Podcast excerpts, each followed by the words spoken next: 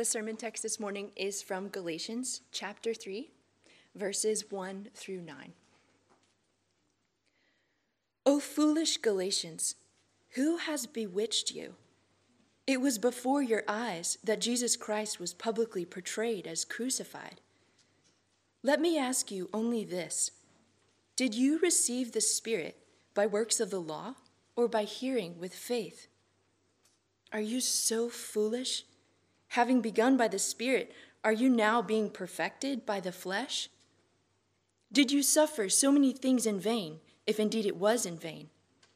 Does he who supplies the Spirit to you and works miracles among you do so by works of the law or by hearing with faith, just as Abraham believed God and it was counted to him as righteousness? Know then that it is those of faith who are the sons of Abraham. And the scripture, foreseeing that God would justify the Gentiles by faith, preached the gospel beforehand to Abraham, saying, In you shall all the nations be blessed. So then, those who are of faith are blessed, along with Abraham, the man of faith.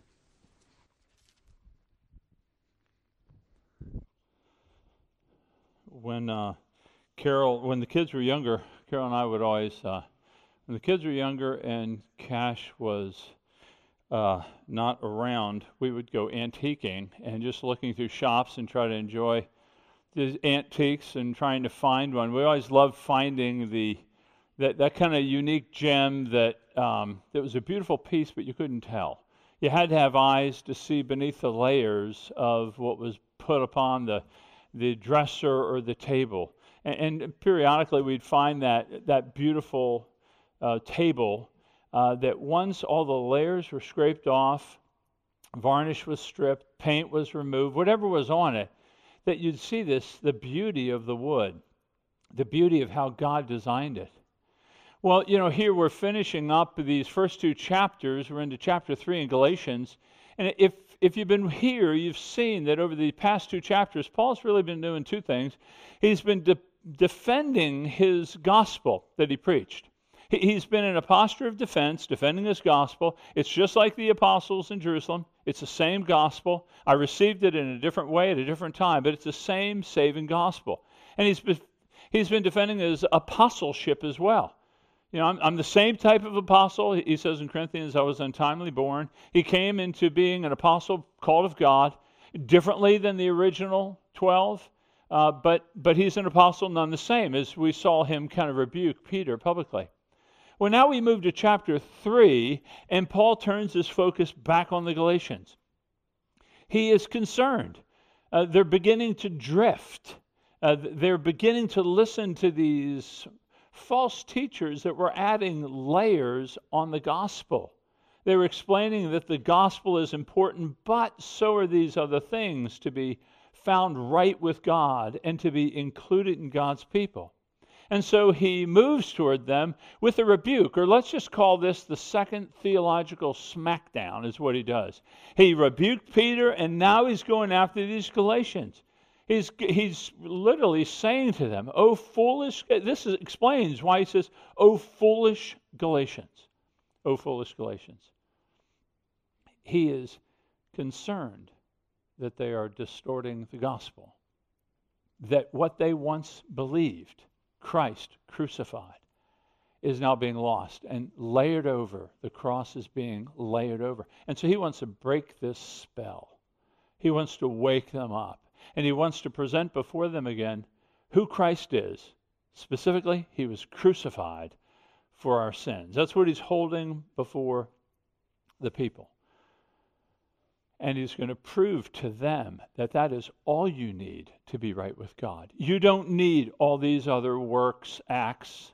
You don't need those. You just need Christ and Him crucified. And he gives two arguments. You're going to see that he says, You have the Spirit. The Spirit of God is proof to you that you have been made right with God. You're going to see that in verses 2 through 5.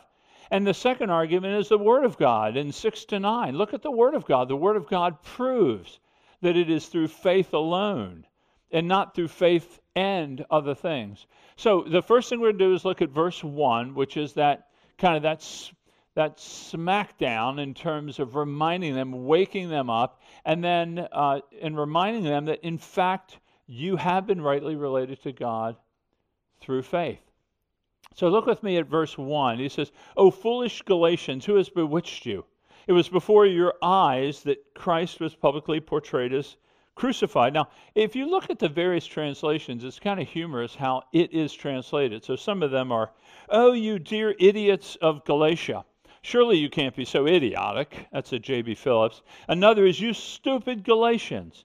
Another is, Who has cast a spell of you? So if you're a little slow today, this would be a rebuke. That's what he's doing. He is rebuking them and, and for their foolishness, for beginning to add to the gospel, distorting the gospel. They're, they're coming under this layered gospel. So, you know, if you go into a circus and you stand before those circus mirrors, if you're tall and thin, you become short and wide. They're changing the gospel. It is not what it is. They're making it something different. Now, now let me be clear here. These false teachers that were coming in, they did preach Christ and Him crucified. They did. You got to believe in Christ and Him crucified. At the same time, they added other markers. You need to be baptized. You need to be circ- or, um, circumcised. You need to be uh, eating according to the food laws. You need to be practicing keeping the Sabbath holy. These things were fine, as we've talked about.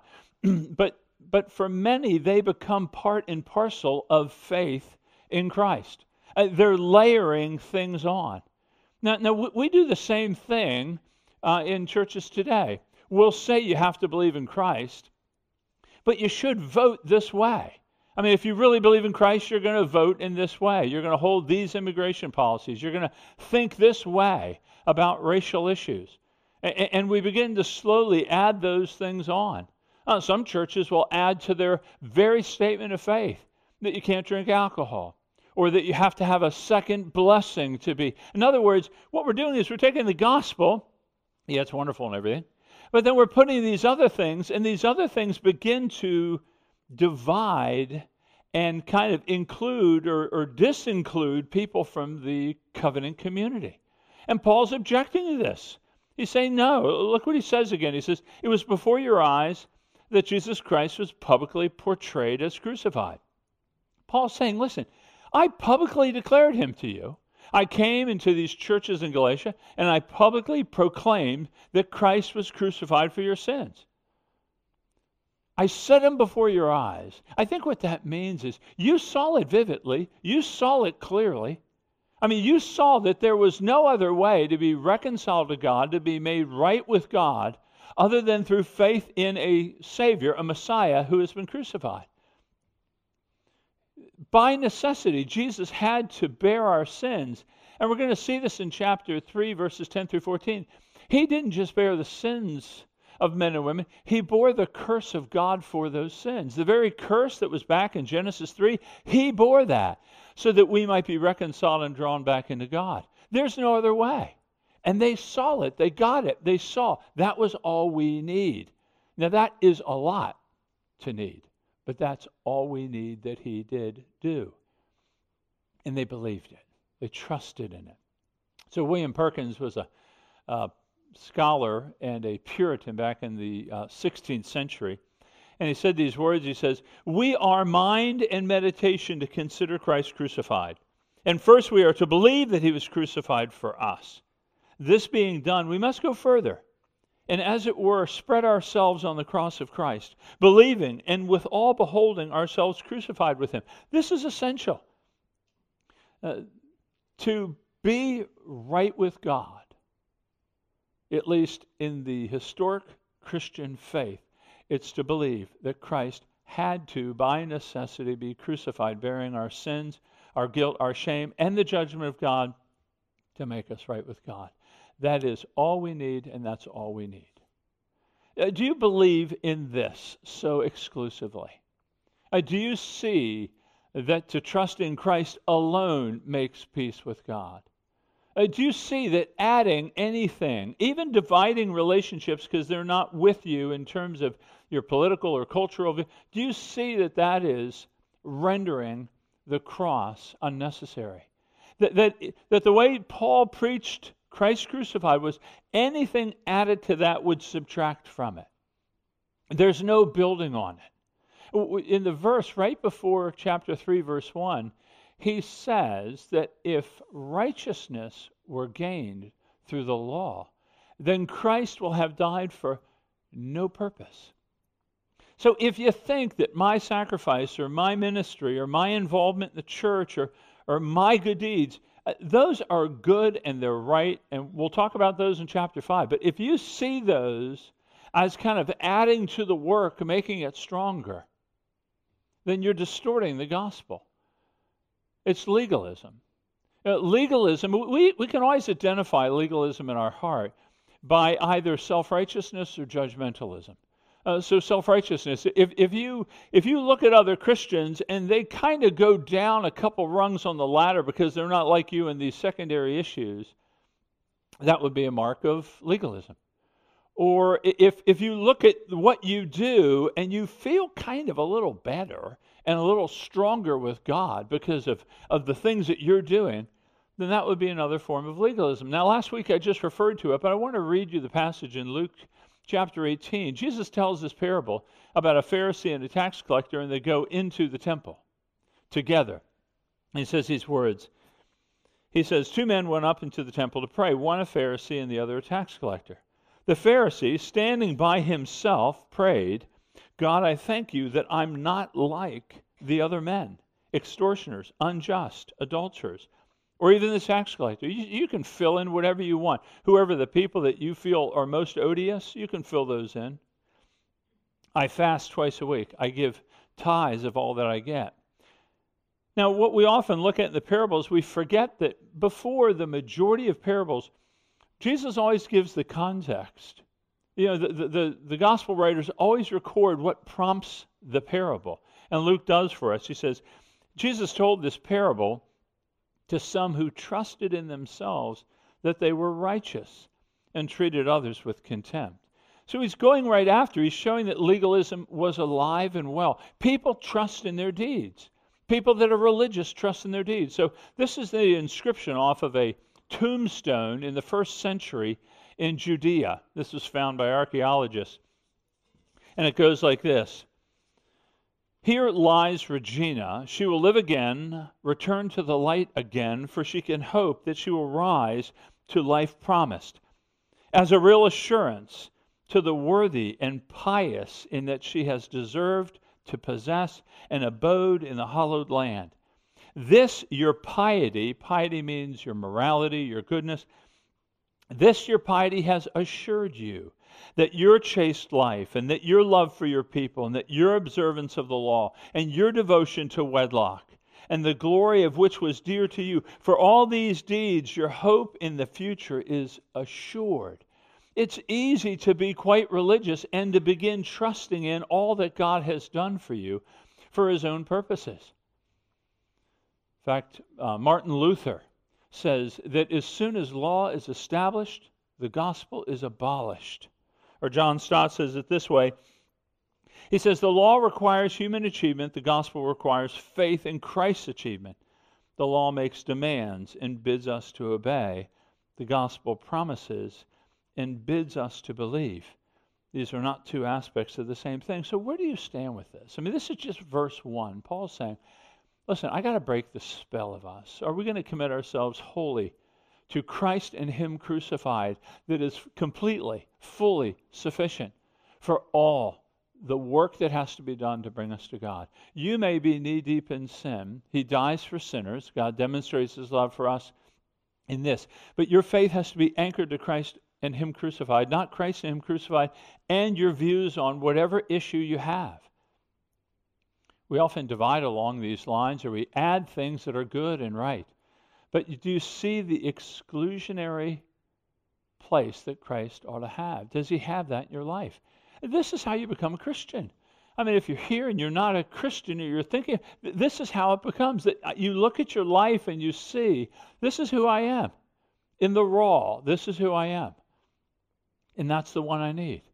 And, and to believe in him is to trust in Him. Uh, there's a huge difference between believing, where you give mental assent to something as, yeah, that's objectively probably true. But there's something different to trust in it, to rest your life in it.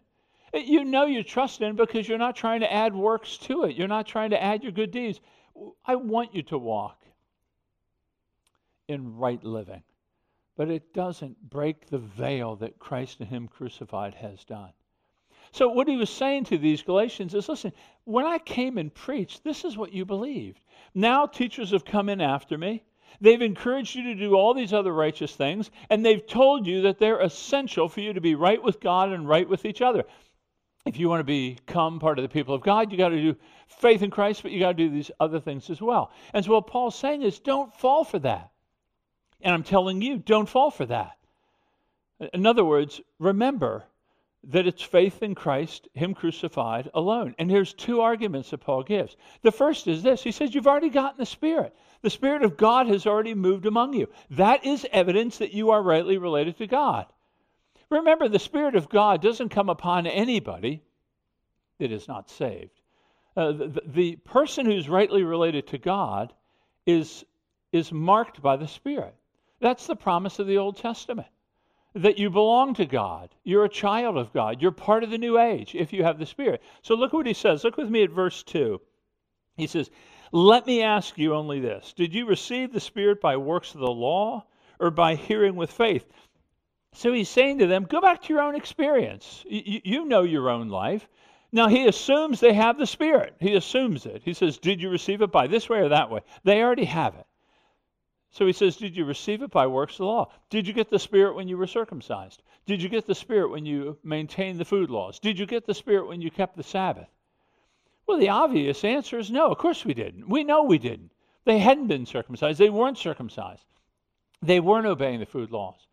So Paul's kind of his rhetorical question is turning into a statement.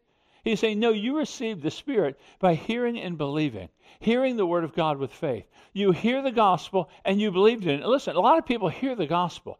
Don't sever that link. A lot of people hear the gospel, they like the gospel. It makes God seem nice. But there isn't a hearing and believing. You know, in Ephesians chapter 1, Paul makes the same connection. He says, having heard the gospel of truth and believing, he says, and believing um, the gospel of your salvation, you were sealed with the promised Holy Spirit. So it's hearing the word of truth and believing in the gospel of your salvation that you're sealed with the Spirit. So he's saying to them, I mean, the logic is undeniable. If you already have the Spirit, then why are you going back to finding confidence in these outward, external manifestations of religion? Why are you doing it? Why aren't you just resting in Christ? But then he goes on to his next argument. And not just you've already received the Spirit, you've grown in the Spirit. Look with me at verse 3. He says, Are you so foolish? Having begun by the Spirit, are you now being perfected by the flesh? So Paul's just pounding them with arguments, saying, Don't move from Christ. Don't add to Christ. He says, You began with the Spirit, so why do you now shift back to thinking that somehow circumcision or holding a right political view or practicing a certain daily devotional style, why do you think that's going to make you more secure with God? Christ and Him crucified is all we need. There's really two ways you see here. Uh, all religions of the world go on the path of works. It's what you do to find peace with whatever deity there is. And, and a path of works always leads to slavery, burden. Um, it leads ultimately to death. Have I done enough? If I do that when I die, will it matter? And Will that take me out of the deity's favor? Uh, there's always the path of works, and there's the path of the Spirit. The path of the Spirit is marked by faith in Christ, which leads to adoption, forgiveness, and inheritance, and freedom. Freedom, freedom from the law, freedom from the burden of the law that I didn't do it right again. That's what it leads to. And he's saying, Why are you going back there when you're already started on? You can't change horses in the middle of the stream according to one old song. You, you can't move from the life of the Spirit to the life of the flesh. You cause Christ to have died for no purpose. He gives another argument. Look with me at four. He says, Did you suffer so many things in vain, if indeed it was in vain? He's saying you've, you've endured by the power of the Spirit. Now, we don't know, in fact, how these Galatian churches were suffering. There's some hints of it in chapter 5. But he said, You endured. You didn't give way. you didn't turn aside from the gospel. The Spirit of God is evidenced in preserving you. So, so why would you leave the Spirit now, go back to flesh? Or look in verse 5 about all that God had done. In verse 5, he says, Does he who supplies the Spirit to you and works miracles among you do so by works of the law or by hearing with faith? He's saying, You've seen God work in you. Miracles have been done in these churches, gifts have been given. And he's saying, Did God do that stuff by works of law or by faith? They hadn't done any works of the law.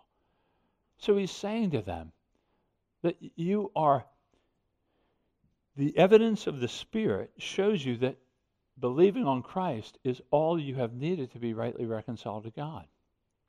That's all you need. So they drifted. That's what they did. They drifted from the gospel. You know, if you don't if you don't put an anchor into the water with a boat or tie it to a pier, you don't have to be a sailor to realize you can't park a boat. It, doesn't just stay there. It's always going to move. It's always going to drift. Currents and tides will move the boat along. They drifted. They drifted from the gospel. And notice that he's not chiding the leaders. He's not saying you elders should have done a better job. He's chiding the people, you foolish Galatians, that we are the ones that are to be mindful of are we drifting from this gospel? Uh, why do we drift in the first place? Why are you tempted to drift from this? Well, a lot of us, we just drift because we're distracted. We kind of take away from the gospel. Uh, we don't church. If we make it, we make it. Read the Bible. Yeah, I had a busy week. Fellowship with people. Well, you know, fellowship is messy. So, I mean, we, there's a lot of reasons why we just want to avoid that but we just kind of remove ourselves from the life of the people of God, in whom dwells the Spirit of God. And we just begin to drift, or we can drift by adding things. We drift by setting up certain silos of who we're with. I mean, churches do this all the time. As I mentioned at the beginning, there's a silo of, again, political, cultural, racial issues. We, we, we, we drift because we begin to limit who we want to hang with and, and we're layering on the gospel. We drift by misproportion. We take certain things. I had a spiritual experience. I spoke in tongues. I believe in six day creation. You know, those things become so important to us that it begins to work in an exclusionary way with other people. And we begin to drift away from just a simple gospel. Just that naked, all the layers removed, pure gospel. So, so we all have the tendency to drift. Every single one in here will. So how do we how do we stop the drift? Well, we need to preach the gospel to each other. You know, when Paul was in Corinth, he says, he says, I resolved when I was with you to know nothing but Christ and Him crucified. So he, Paul's saying, when I was with the church in Corinth, I would only center on the gospel. I would only center on Christ and Him crucified. It didn't mean that he wouldn't teach other things, but that was central to him. And do we preach the gospel to one another? I mean, to the degree that you're engaged in, in a small group or a Bible study, ongoing fellowship with covenant members of this church, eh, that is a way to help avoid the drift because it allows people to encourage you.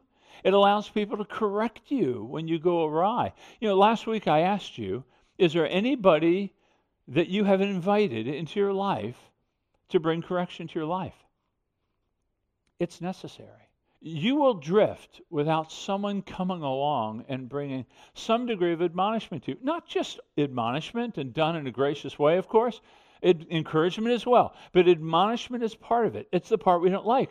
But the way God, and what breaks my heart too, is marriages in particular and close friendships among friends, God has designed those relationships to be able to bear the weight of one bringing correction to the other.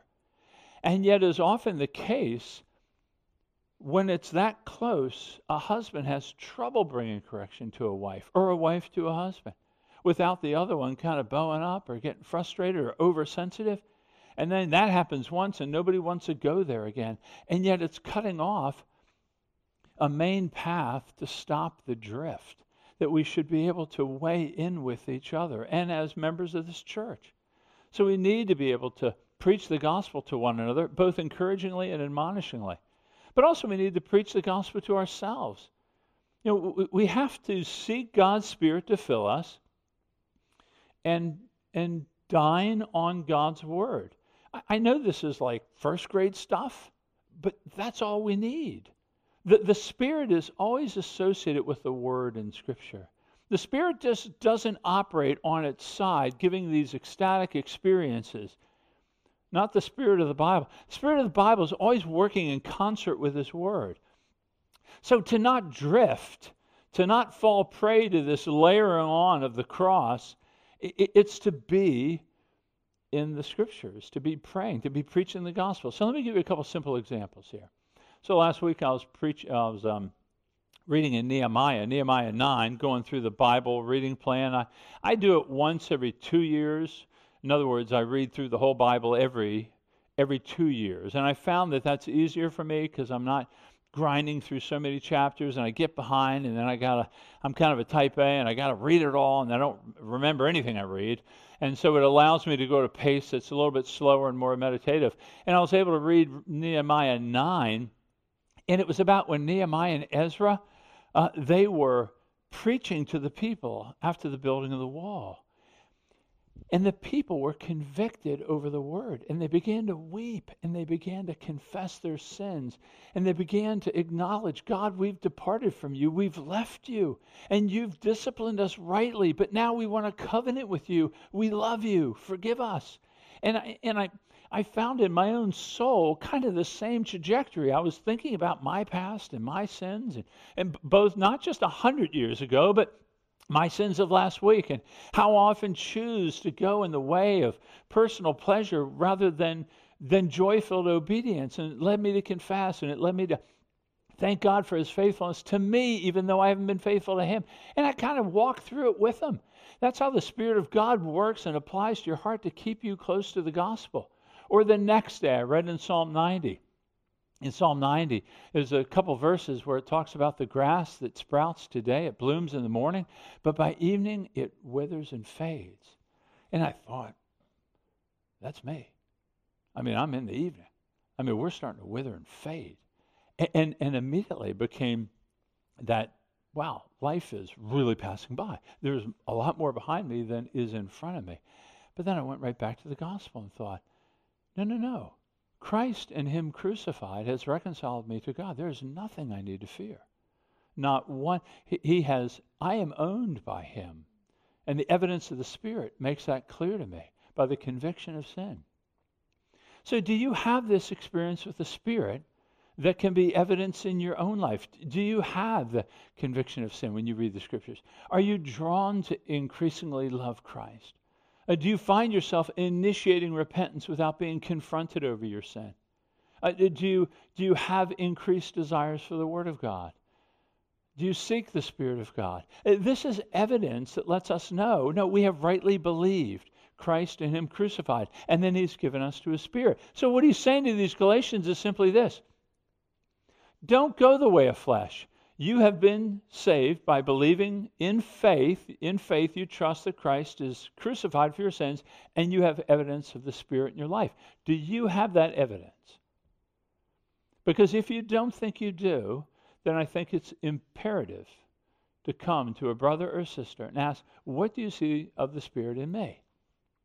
And don't let this go. This is Paul's evidence that we rightly believe. Not that you've got your theological system airtight. That's not it. That's important. But the evidence of the Spirit proves that we belong to God, that we're children of God. And then, secondly, he argues another evidence why these Galatians shouldn't go to the flesh because they're already believers is the, um, is the Old Testament, the Word of God. Look with me at verse 6. Paul's masterful in his, in his argumentative skills.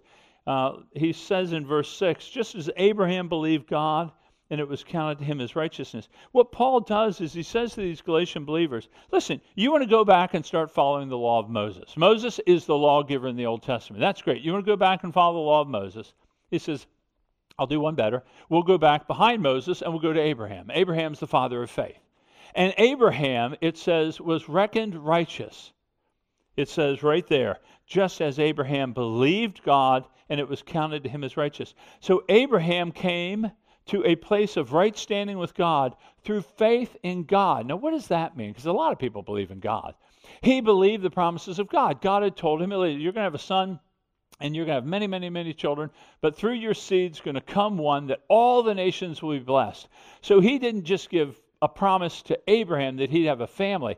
He'd have a family, all right, and it would be a family of nations, and these nations would receive the very blessings of God from one of those seeds, or as we're going to see in Galatians 3, seed.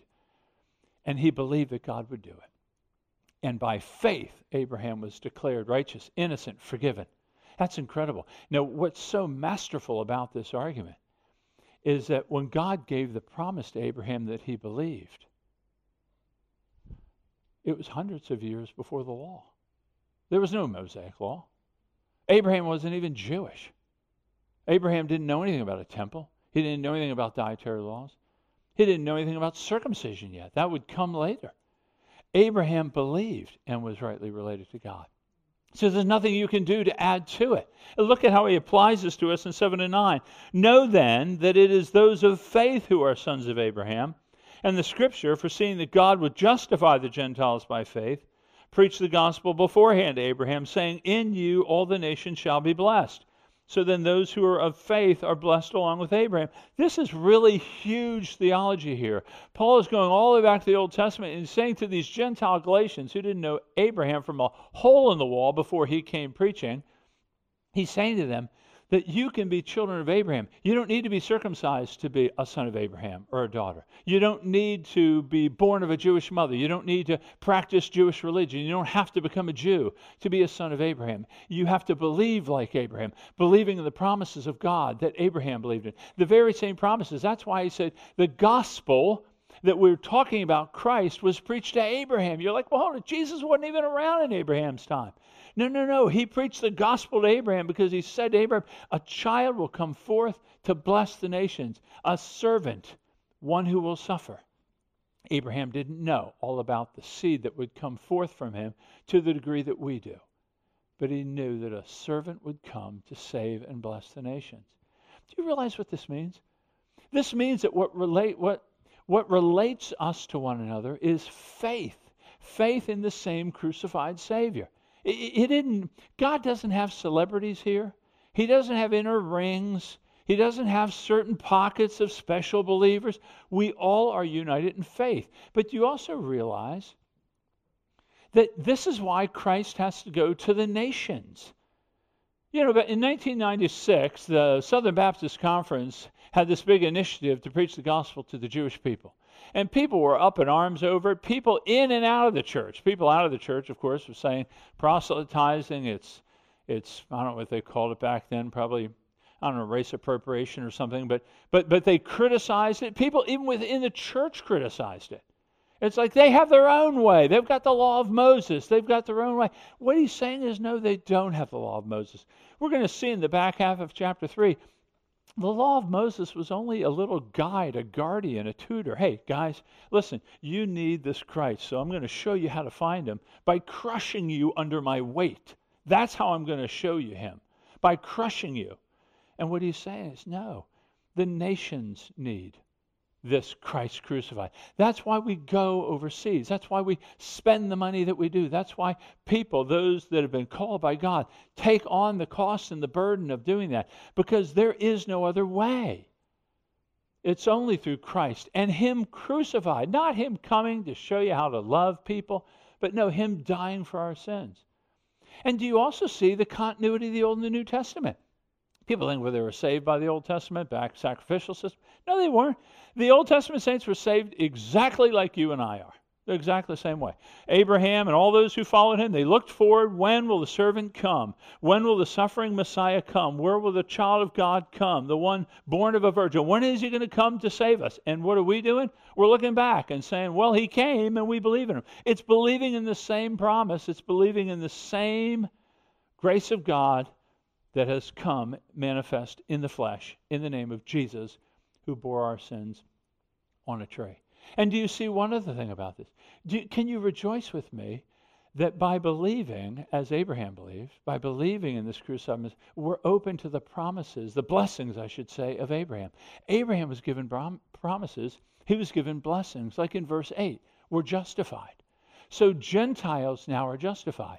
So Abraham was justified, and then fast forward a thousand years, those Gentile churches were justified. Fast forward a thousand years to you and me, by faith in Christ, we're justified. And to mean we're justified means that we're forgiven. We're right with God. You could drop dead right now from a heart attack in faith. You're right with God. If you're discouraged about your Christian faith and you just can't seem to get yourself and beat yourself out of a paper bag, you, and you, you just can't seem to get any momentum, that's not where your trust is to rest you can be happy because the merits of Christ are sufficient for you. You don't need to add anything to it. You don't need to bring anything to the party. Just come. That's all you got to do. You don't have to furnish anything. Just come to the party. The older brother, he's outside. He thinks he needs to add to it. He's the one not in the party. So if you're discouraged, or maybe, maybe you're just in despair. You think your sins are so great, so beyond measure, and you've repeated them. In fact, you've enjoyed repeating them. And yet here he stands, Christ crucified for sinners such as you. You know, the Pharisee was saying, Thank God I'm not like the adulterers and the extortionists and the tax collectors and all the wicked. They're the ones getting into the kingdom because they see their sin and they repent, even though he saves sinners. He saves those sinners who repent of their sins. But not just the blessings of justification, we also have the blessings of the Spirit of God. God has given to us the Spirit. Let me just read to you from Galatians chapter 3. We'll hit this in a couple of weeks. Christ redeemed us from the curse of the law, so that in Christ Jesus, the blessing of Abraham, that's what I'm talking about, might come to the Gentiles, that's us, so that we might receive the promised Spirit through faith. God has given to us His Spirit. So that's why we're convicted of sin. That's why our eyes are open to truth. That's why we we find ourselves, even if we're knee deep in sin, we still want to make it back to the Father. We know we need Him. We have the Spirit of God. And, and then, last thing I would say, the last blessing that we have from Abraham, uh, as we believe as he does, is that we will have a land. You know, Abraham was promised a land. It was the land of somewhat where Israel is today. But there's something more that was that promise. That, that was a temporary promise, that was a temporary blessing. The promise of Abraham that comes to us through faith in a crucified Messiah is that we will have life after life after death. Let me explain this. You and I, all of us here, we're living. And if Christ tarries, all of us are going to die. So we'll die. There's life and there's death. And then there's life after death, which is when we die, the person, you know, to be absent from the body is to be present with the Lord. So the body goes in the ground, and the soul, that, that you that God has made, knit together in his mouth, that goes up to God in glory and remains with God. That's not the final resting place. Heaven is not your final resting place. Heaven is a temporary abode. It, it, it, it, will, it will be over. What happens is when Christ returns, and he establishes his kingdom. It says the new heavens come down, the new Jerusalem comes down, and he makes a new heaven and a new earth. He renews these things so that our future is we have a life after life after death, and that we dwell in the land, the same land that he promised. You know, when we came out of Eden and wandered, they were going to a land, that land that was promised to Joshua and Judges that we all read about, that was a foretaste of a future Eden, of which is the new heavens and the new earth. And so the promise to the person who believes in Christ crucified alone is going to receive that land. That's us. So there is no other Savior. There is no other way. There's no other layering on the gospel. It's Christ and Him crucified, naked and all. That's what saves. There's no other way. There's no other Savior. So I was thinking about um, C.S. Lewis wrote uh, The Silver Chair, one of the books of the Chronicles of Narnia. And uh, there's a scene, I think it's in the second chapter, where Aslan, who's the Christ figure, is lion. He uh, is uh, there in the wood. Jill is one of the main characters. She's in this unknown forest and she's dying of thirst and she needs to drink the water, but she's terrified there's a lion there. And so she's hesitant. So she's trying to figure out what do I do? And this is how the conversation ensues. Are you thirsty? Or, excuse me, are you not thirsty? said the lion. I'm dying of thirst, said Jill. Then drink, said the lion. May I? Could I? Would you mind going away while I do? said Jill.